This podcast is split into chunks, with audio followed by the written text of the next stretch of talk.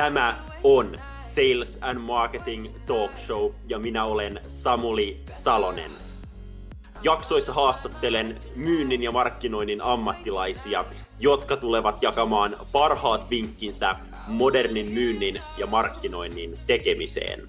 Tervetuloa mukaan! Tervetuloa mukaan Sales and Marketing Talk Showhun. Tänään puhutaan ajatusjohtajuudesta ja mulla on vieraana mahtava Laura Pääkkönen Bonfire Agencyltä.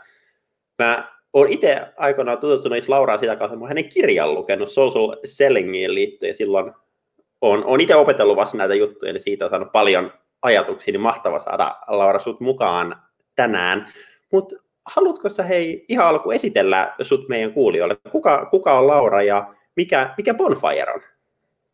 Totta kai. Kiitos paljon ähm, Samuli ensinnäkin, että kutsuit minut mukaan. Että mä oon seurannut tätä mahtavaa vierasjoukkoa, joka sulla on ollut täällä, niin on kyllä tosi, tosi otettu tästä kunniasta, että saan olla mukana täällä. Ja kiva kuulla, että Social Sellin kirja on tehnyt sinun vaikutuksia ja auttanut sinua sitten matkalla eteenpäin. Mun nimi on tosiaan Laura Pääkkönen, löytyy erinäisistä somekanavista, tai mut löytää sieltä, että Laura Paakkonen profiilin nimellä. Ja siis mähän olen tämmöinen pitkän linjan myyntinainen, eli myynti eri muodoissaan on ollut mun intohimoja tässä ihan nuoresta pitäen, ja mä oon tehnytkin B2B-myyntiä ja markkinointia, sanotaanko 16-17 vuotta, eli aika pitkään jo sitten valmistumisen jälkeen, ja aloittanut ihan sieltä toki mansikkapellolta ja mansikan myyjänä, ja sitten taisin olla jonkun kesän viettämässä tuolla Kuopion torilla myöskin kukkia myymässä, mutta sitten on matkan varrella myynyt kaiken näköistä hampurilaisia, äm, isoja manuaalikäännöksiä tuonne Japaniin, sitten mä oon myynyt tapahtumia, ja hakukoneoptimointia, analytiikkaa ja kaiken muista. Eli suhtaudun intohimoisesti siihen, että sitä modernia myyntiä viedään nyt analogisesta ajasta nykyaikaan, eli ähm, digitaaliseen ja sosiaaliseen aikaan. Ja yrittäjänähän mä oon ollut nyt useamman vuoden tässä ja rakastan kyllä nyt tätä yrittämistä. Ja tällä hetkellä meillä on kaksi ja puoli vuotta vanha yritys, Bonfire Agency ja Bonfire.fi Business Media, ja me autetaan siis meidän asiakkaan ajatusjohtajuuden rakentamisessa. Ai että, se tuli kuin apteekin hyllyltä, sitä on treenattu selkeästi. Hei, mennään ihan kohta aiheeseen ajatusjohtajuus syvemmin, mutta sitä ennen olisi niin kiva kuulla vähän social sellingistä ja ehkä ennen kaikkea, ei varsinaisesti mitä social selling on, mutta mitä tietyllä tapaa yhteistä on social sellingillä ja ajatusjohtajuudella? Onko tietyllä tapaa, että social selling on kattotermi, missä ajatusjohtajuus on yksi, yksi ja alla vai mikä niin kuin niiden välinen suhde sun mielestä on? Joo, kyllä mä näkisin, että ähm, mä oon aikaisemmin alkanut puhumaan jo social sellingistä. Ja, ja tota, mä näkisin, että social sellingia pystyy tekemään kaikki. Oletko sitten myyntityössä asiantuntijana. Ja mä tiedän, että vaikka mun social selling kirja, niin se oli ehkä alun perin tarkoitettu B2B-myyjille ja asiantuntijoille, niin tiedän myös paljon vaikka äh, fysioterapeutteja, parturikampaajia, jotka on lukenut sen ja sanonut, että siitä oli paljon, paljon hyviä vinkkejä siihen omaan myynti- ja markkinointityöhön. Mutta jos me lähdetään pilkkoa sitä, eli me puhutaan sosiaalista myynnistä, kun siellä on se myyntitermi, niin olet se sitten myyjä, asiantuntija, niin kaikkihan me myydään jotain. Ja se myynti on vaikuttamista. Me halutaan vaikuttaa johonkin sillä meidän viestillä, siihen meidän viestin vastaanottajaan. Ja nyt jos me verrataan se social sellingia sitten ajatusjohtajuuteen, niin joo, ajatusjohtaja kyllä, hän samalla tavalla sitten kasvattaa verkostoa, viestii niistä omista ajatuksistaan sille omalle yhteisölle ja yleisölleen, mutta mä en näkisi, että ajatusjohtajalla tarvii välttämättä olla sen suurempaa vaikuttamisen agendaa siellä taustalla. Et toki varmasti usein motiivina ja yhtenä tavoitteena on tulla mielipidejohtajaksi, suunnannäyttäjäksi sillä omalla toimialallaan, mutta social sellingissä me voidaan mennä hyvin taktiselle tasolle, varsinkin jos puhutaan myyjien kanssa tehtävästä myyntityöstä nyt uusissa sosiaalisen median kanavissa ja puhutaan prospektoinnista, uusasiakashankinnasta, niin on hyvin taktisia juttuja, että mitä voidaan tehdä vaikka sitten LinkedInissä. Mutta ajatusjohtajuus, mä sanoisin, että mä en asettaisi kumpaakaan niin kuin, näin niin kuin päällekkäin, vaan enemmänkin rinnakkain. Ja sitten se riippuu siitä, että mitä itse haluaa lähteä tekemään, mikä se oma motivaatio on, niin sitten puhutaanko sitten social sellingistä vai ajatusjohtajuudesta, niin ehkä sitä kautta purkamaan. Just näin. Onko Bonfire aikanaan niin kuin perustettu käytännössä idean ympärillä ajatusjohtajuudessa, vai mistä, mistä teillä lähti idea ylipäätään, että tämmöinen, tämmöinen business pitää laittaa pystyyn? Ei ole perustettu. Hyvä kysymys. Tota, Bonfire perustettiin ihan sen takia, että mä silloisen mun hyvän ystäväni ja edelleen hyvä ystävä Maria Sillanpää, yhtiökumppanini, niin tota, me ruvettiin keskustelemaan siitä, että vitsi, että kun ei ole semmoista kokoavaa alusta, mistä löytyisi kaikki hyvät business-sisällöt ja business-blogit. Ja Maria oli myös huomannut silloin, että hei, että tämä oman blogin markkinointi sillä omalla domeinilla, niin oli aika haastavaa saada niitä lukijoita sinne. Joten ajateltiin, että hei, tämmöinen puuttuu, tämähän olisi hyvä laittaa pystyyn. No, silloin kun mä kirjoitin myös mun omaa kirjaa ja tein siihen sitten tutkimusta, haastelin B2B-markkinointipäättäjiä, niin mä kysyin myös tästä vaikuttajamarkkinoinnista että onko tämä mielenkiintoinen asia B2B vaikuttaa markkinointipäättäjälle. Ja joo, kyllä se oli, mutta sitten markkinointipäättäjät koki, että tosi hankala miettiä, että ketkä voisi olla hyviä bisnesvaikuttajia sitten yhteistyöhön heidän kanssaan. Ja meillä päätettiin yhdistää nämä. Hei, että lähdetään tekemään B2B-vaikuttajamarkkinointia auttaa meidän asiakkaita sillä. Ja niinpä me oltiin silloin 2018 alussa ensimmäinen ainoa ihan puhtaasti B2B-vaikuttajamarkkinointiin keskittynyt toimisto Nordic-tasolla ja samoin sitten tänä päivänä meillä on siellä bonfire.fi Business Mediassa jo 160 bisnesvaikuttajaa jakamassa sit omia näkemyksiään omalle toimialalleen tai omassa valitsemassaan teemassa. Ja no miten me päädyttiin ajatusjohtajuuteen, niin tämä on ihan lyhyesti ja tiiviisti, niin me tehtiin vuosi sitten strategiatyötä meidän toimiston puolelle, agencyn puolelle. Ja ja tota, sen strategiatyön, kiitos Riikka Tanner VRltä, joka oli silloin auttamassa meitä, niin hän teki sitten meidän asiakkaille kyselyä, meidän vaikuttajille kyselyä, ja näistä kyselyistä ilmeni, että me ollaan ajatusjohtajuuden kumppani jo tietämättämme sit meidän asiakkaille. Ja sitten se oli semmoinen ahaa-elämys, että tämähän se on, tämä on se juttu, että missä me oikeasti autetaan meidän asiakkaita. Niin tästä sitten oikeastaan lähti. Kyllä. Ehkä vielä tähän niin kun itse ajatusjohtajuuteesi, että mitä, mitä ajatusjohtajuus on, niin miten se selittäisi ajatusjohtajuuden ajatellaan, tota, mun hyvä kysymys, mun kollega Sarja välillä kysyy että miten se selittäisi sun palvelun suomalle mummolle, niin miten ajatusjohtajuus selitetään ehkä ihmiselle, kuka, kuka ei välttämättä ikinä kuullut, ei, ei välttämättä ole niin kovin syvällä bisneselämässä mukana tai muuten, niin miten selittäisit tuon termin? Mä sanoisin ihan lyhyesti, että ajatusjohtaja on sellainen henkilö, joka haluaa olla avaamassa keskusteluita, eikä vain seuraamassa niitä vierestä. Et siinä se oikeastaan tiivisti, jos me määritellään sitä, millainen on ajatusjohtaja, mikä on ajatusjohtaja, kuka on ajatusjohtaja, niin ajatusjohtaja on usein ensinnäkin sellainen henkilö, joka on utelias, tiedonhaluinen, kova oppimaan, kehittymään, kasvattamaan omaa osaamistaan, on intohimoinen jonkun tietyn asian suhteen. Ja se tietenkin, että hänellä on raikkaita ajatuksia ja näkemyksiä myöskin siitä omasta aiheestaan. Mutta sehän ei vielä riitä. Et kyllähän me tiedetään, kun me keskustellaan ihmisten kanssa kasvokkain, että me tavataan paljon fiksuja ihmisiä, mutta sitten täytyy myöskin olla aulis ja altis jakamaan näitä ajatuksia muille. Ja mikä tänä päivänä sen näppärämpää, kun mennä sen perinteisen median ohi ja käyttää näitä demokraattisia sosiaalisen median kanavia siihen, että ensinnäkin lähtee kasvattaa sitä omaa yleisöään näissä kanavissa ja sitä kautta myös systemaattisesti ja suunnitelmallisesti viestimään sitä omasta teemastaan, mitä haluaa tuoda esille. Sä sanoit, että ajatusjohtaja on henkilö. Täytyykö ajatusjohtajan olla aina henkilö vai voiko yritys olla ajatusjohtaja? Yritys tai henkilö voi olla se ajatusjohtaja, mutta ketkä rakentaa sitä ajatusjohtajuutta? Ne ihmiset siellä yrityksissä. Eli en näe, että sitä ajatusjohtajuutta voidaan ottaa ihan yrityksenä, että ainahan siellä on ihmisiä, jotka sitä rakentaa. Ja tokihan on nyt, jos me mietitään niin kuin suuria brändejä, brändiä, brändimarkkinointia ylipäätään, on Nike, Adidas, Coca-Cola, jotka on tehnyt vuosikymmeniä loistavaa brändimarkkinointia, tekee sitä isolla rahalla. Mutta sitten kun tullaan vähän down, äh, tullaan alaspäin ja mietitään sitten PK-yritystä Suomessa, niin kuinka paljon sun kannattaa laittaa ihan puhtaasti siihen, siihen brändimarkkinointiin eforttia, kun sä voit ihan yhtä hyvin sitouttaa, innostaa sun omia työntekijöitä, johtoa siihen, että he sitten viestii siitä teidän yrityksestä ja siitä, miten te voitte auttaa teidän asiakkaita aktiivisesti ulospäin.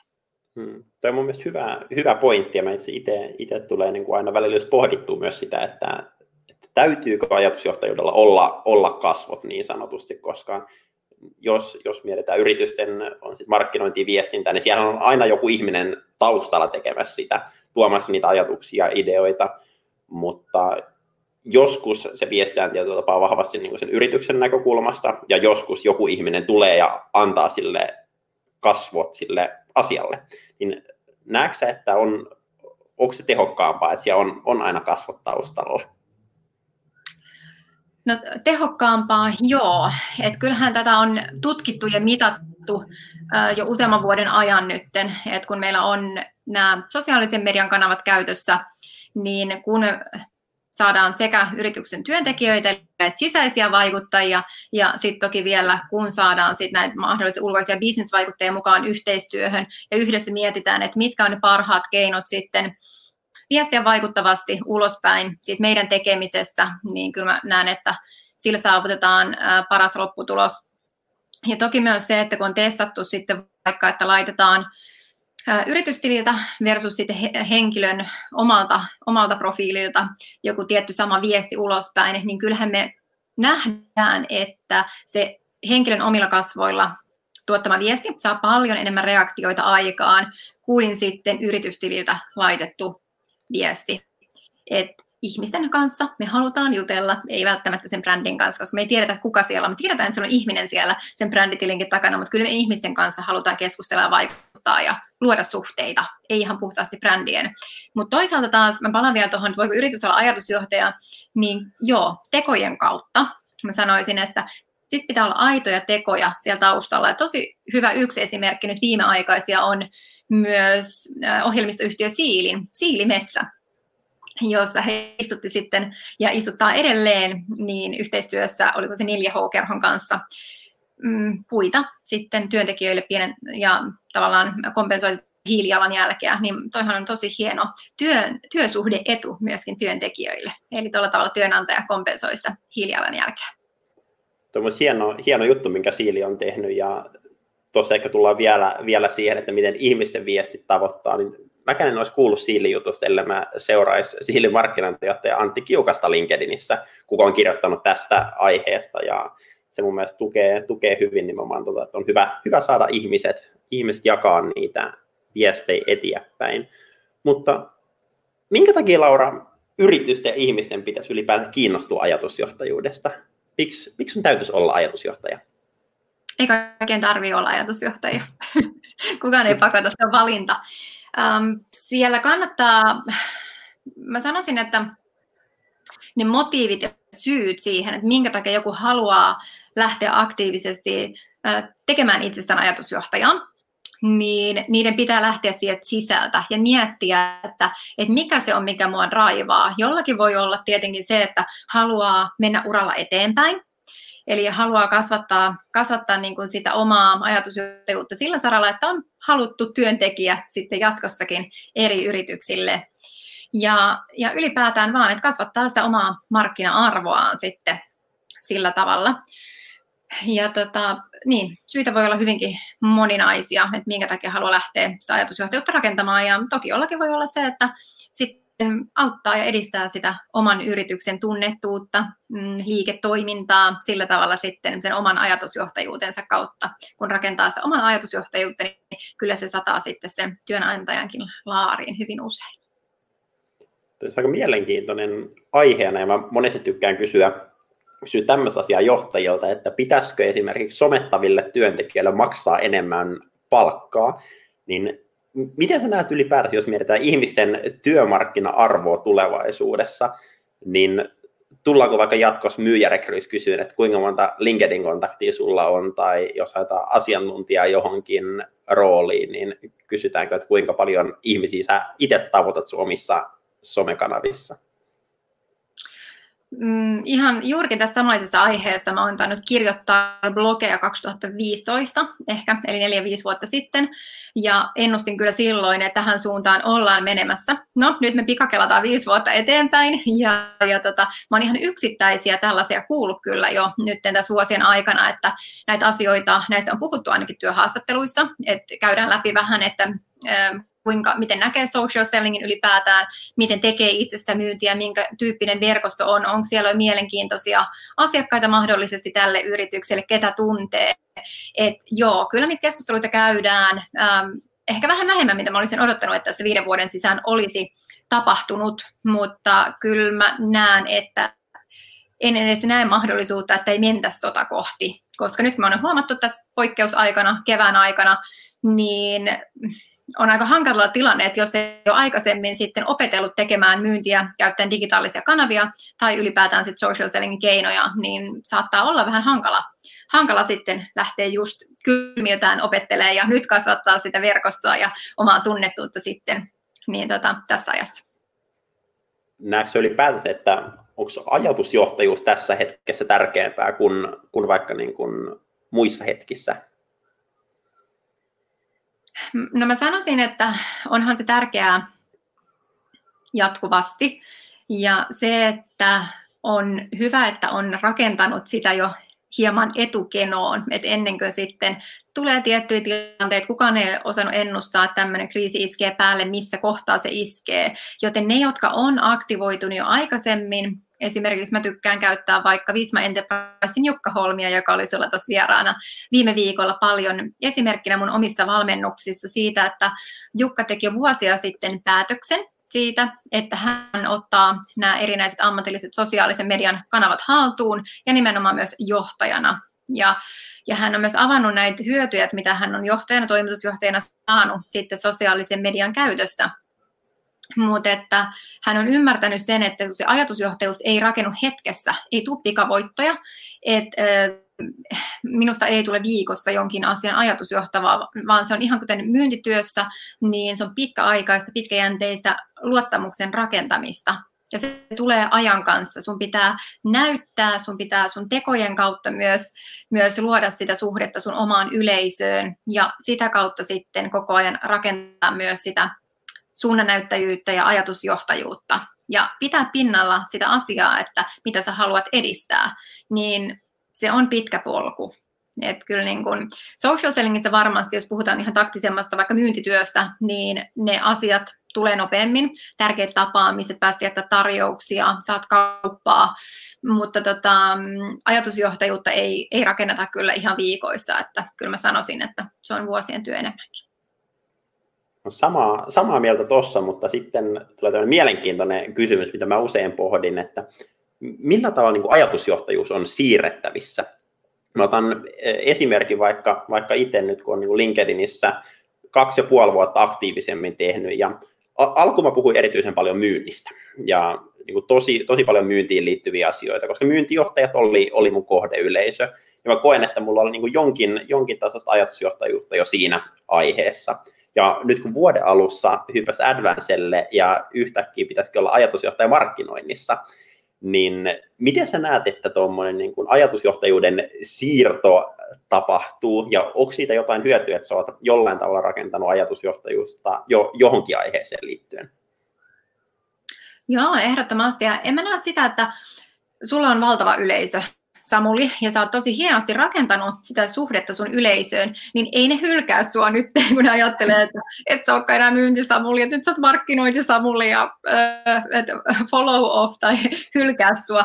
Ei missään nimessä, koska nehän on rakentanut suhteen sinuun sinuun Samulina. Sus on useita puolia, et sä oot koko aikaa pelkästään puhunut vaan myynnistä. Sulla on ollut ihan varmasti muitakin aiheita, mitä sä oot tuonut sinä aina mausteeksi sekaan, jotta sut nähdään kokonaisena ihmisenä, ei vaan pelkästään sen työroolin tai sen myynnin kautta. Ja se on myös siinä ajatusjohtajuudessa, että pitää ymmärtää, että se ei ole vaan semmoista omaa monologia, ajatellaan vaikka nyt elävässä elämässä, sä tuut juhliin, juhlapaikalle, avaat oven, siellä on paljon ihmisiä siellä sisällä, niin ethän sä rupea heti sinne ovelta huutelemaan sitä sun omaa juttua, terve, minä tulin sisälle ja ostakaa, ostakaa, ostakaa. Ei missään nimessä. Jengillähän tulee olla hirveä semmoinen pelkoreaktio siitä, että apua, että kuka toi tyyppi on aivan hirveä, en halua kuulla sit mitään. Vaan sun pitää mennä sinne sekaan, tunnustella vähän porukoita, että mistä täällä puhutaan, ja tutustua ihmisiin ja lähteä sitten keskustelemaan ihan, ihan rauhasjengen kanssa. Mutta samalla tavalla, niin kyllä ne sun seuraajat on rakentanut, tai sä oot hienosti rakentanut sen luottamussuhteen sun seuraajiin, sun omaan yhteisöön sillä tavalla, että he kyllä luottaa sinuun ja haluaa kuulla, että mitä sulla on sanottavaa sitten seuraavasta aiheesta. Ja en mä usko, että sä oot ihan ko- kokonaan kuitenkaan sitä myyntiä hylännyt sitten, että kyllä mä ainakin näen aika paljon sun puhuva myynnistä sun kanavissa vielä.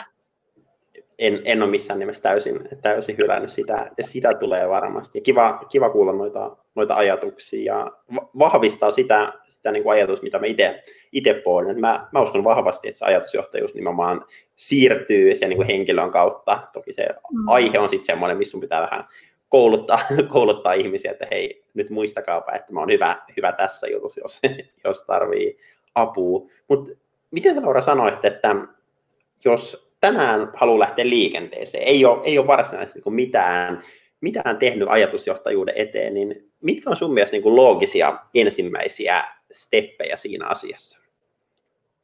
Ja tätä teen aika paljon, kun mä nyt olen valmentanut taas niin social sellingia ja tätä ajatusjohtajuutta, niin kyllä ne ensimmäiset askeleet liittyy siihen, että pitää tehdä päätös. Mä päätän. Ei onnistu tai sanotaan, on aika liian vahvasti, että ei onnistu, mutta että jos sut ulkopuolelta vähän niin kuin pakotetaan sen asian äärelle, voi mennä pidempään, että sä löydät sen sun oman juurisyyn, sen oman motivaation, että minkä takia nytten minusta pitäisi tulla ajatusjohtaja. Et paras lähtökohta on se, että sulla on se vapaus tehdä itse se päätös, että, että minä, minä lähden tekemään tätä asiaa systemaattisesti. No, sitten tietenkin se seuraava juttu on se, että no, mikä se asia on ja what makes you tick.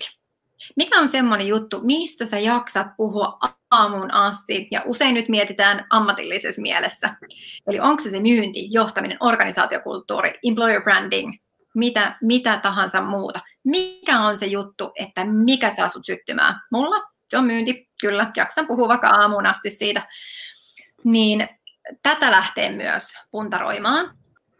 Ja sitten monella saattaa olla myös se probleema, että on paljon niitä asioita, mistä on kiinnostunut, ja se ei haittaa. Se on jopa parempi kuin, että jumittuu vaan yhteen ainoaan asiaan. Että on hyvä, että sulla on muutama juttu, että mistä sä jaksat sit tuottaa vaikka sisältöjä ja ää, avata niitä keskusteluja siellä LinkedInissä, niin se on aina vaan parempi. Ei ole vaan sellainen yhden asian nainen tai mies. Kyllä. Miten sä näet sitten tuossa ajatusjohtajuudessa, jos mietit liikenteeseen lähtöön, niin miten, miten siihen vaikuttaa tietyllä sun oma kohdeyleisö? Millä tavalla sun pitäisi ymmärtää, että ketä, ketä sä puhuttelet ja pitäisikö se jollain tavalla kysästä heiltä, että minkähän, minkähänlaiset teemat kiinnostaa, jos, jos mietitään puhtaasti ja niin kuin sitä, että saako siitä jotain kaupallisia hyötyjä, että mä, mä käytän aikaa someissa ja kirjoittelen ja availen juttuja. Joo, jos ei ole vielä tehnyt mitään asian eteen, niin toki kannattaa miettiä ne kanavat, että mitä ottaa ihan ensimmäisenä haltuun, niin mikä se oma kotipesä tulee olemaan, että mihin keskittyy, että missä, jos haluaa se kaupallista liiketoiminnallista hyötyä hakea, niin mitkä ne mun kanavat on. Että ammatilliset somekanavat, LinkedIn, Twitter, Facebookin ammatilliset ryhmät on tosi hyviä tänä päivänä. Ja toki myös sitten Instagramia käytetään tai muutama käyttää kyllä ihan hyvin sitäkin myös siellä kaupallisessa mielessä jo tänä päivänä. Eli miettiä, että missä ne mun asiakkaat on, minkä lähden ottaa haltuun erityisesti. Ja sitten kun alkaa olla sitä omaa yleisöä siellä, niin kyllä mä tiedän, että taas esimerkiksi, jos meidän asiakkaissa on moni, jotka lähtee tekemään yrityspodcasteja vaikkapa, niin on hienoja esimerkkejä podcast-hosteista, että joilla on se olemassa oleva someyleisö, niin he sitten käyttää hyödyksi sitä omaa yleisöä siinä, että kysyy, että minkä tyyppiset aiheet kiinnostaisi kuulla tässä podcastissa, ketä kutsua vieraaksi, niin tämähän on ihan sitä parasta, että sä pystyt luomaan sitä hypeä sen sun yleisön keskuudessa ennen vaikkapa sen podcastin ensimmäisen jakson julkaisua. Niin toi on ihan hyvä, hyvä mihin käyttää sitten osallistaa sitä sun yleisöä siihen sun oman, omankin ajatusjohtajuuden rakentamiseen. Hmm, just näin. jos, jos mietitään ylipäätänsä niin kuin myyntiä ja mihin, mihin suuntaan myynti on tulevaisuudessa menossa, niin mä, mä itse uskon tosi vahvasti niin kuin tämmöiseen, että jatkossa, jatkossa halutaan ostaa asiantuntijoilta nimenomaan, ei, ei välttämättä myyjiltä niin, niin paljon, ja se, se on niin kuin yksi tärkeimpiä syitä, minkä takia mä oon itse lähtenyt rakentaa omaa, omaa ajatusjohtajuutta, mutta miten, miten sä uskot ylipäätänsä, että myynti tulee, tulee muuttuun tulevaisuudessa, erityisesti jos mietitään niin kuin ajatusjohtajuuden näkökulmasta. Onko paikkaa myyjälle, kuka ei ole ajatusjohtaja tulevaisuudessa? Todellakin siis on ja on myyjille, jotka ei halua käyttää somea. Kaikille on, on myös tilaa.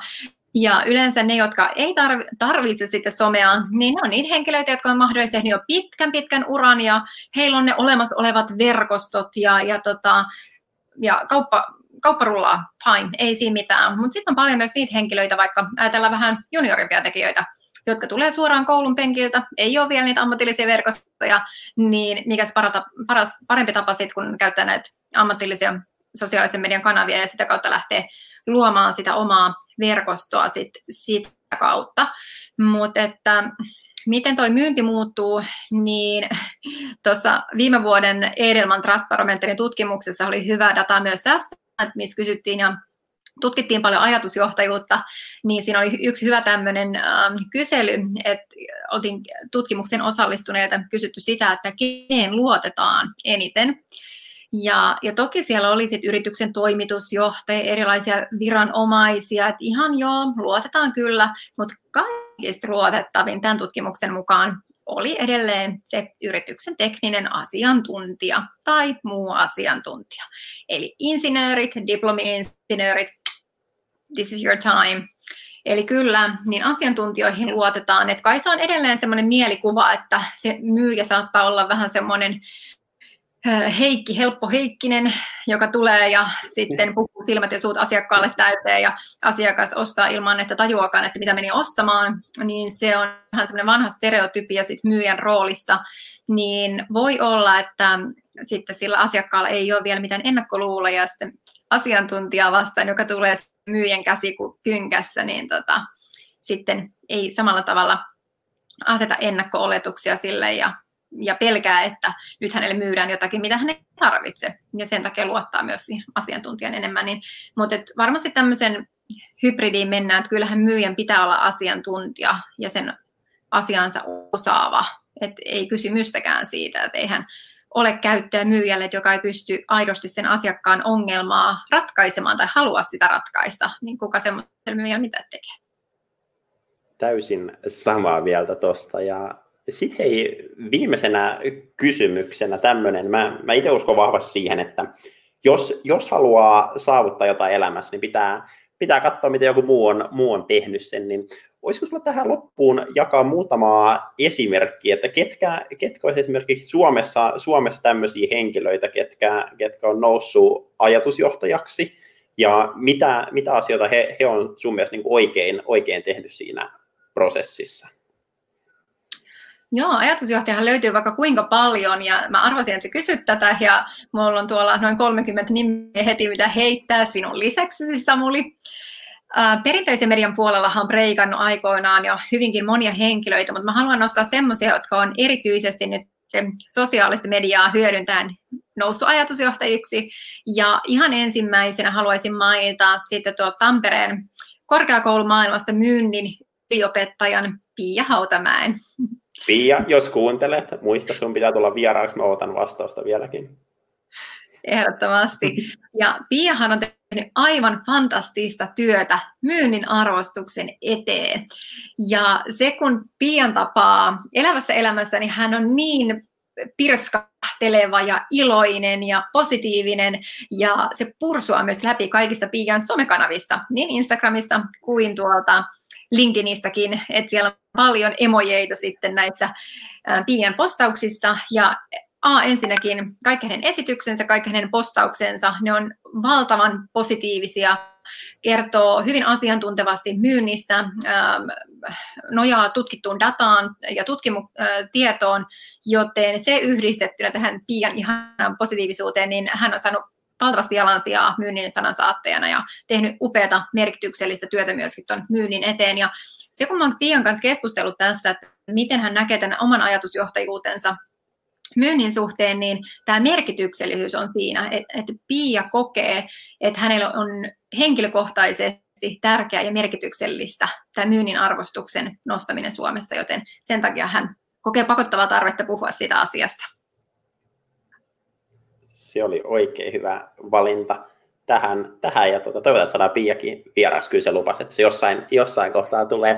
Hei, viimeisenä vielä Laura tämmöinen, että jos, jos nyt halutaan, että kuulijat muistaa jonkun yhden asian ajatusjohtajuuteen liittyen tässä meidän keskustelussa, niin mikä on sun mielestä kaikista tärkein?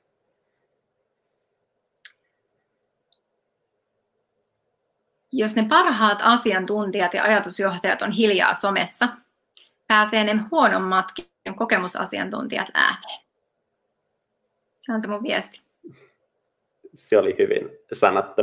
Kiitos hei Laura, kun olit mukana. Hyviä uusia ajatuksia ainakin itselle tuli, niin varmasti kuulijoillekin. Ja tuota, ei muuta kuin hei kivaa työviikon jatkoa kaikille. Morjes. Oli mukavaa. Moikka.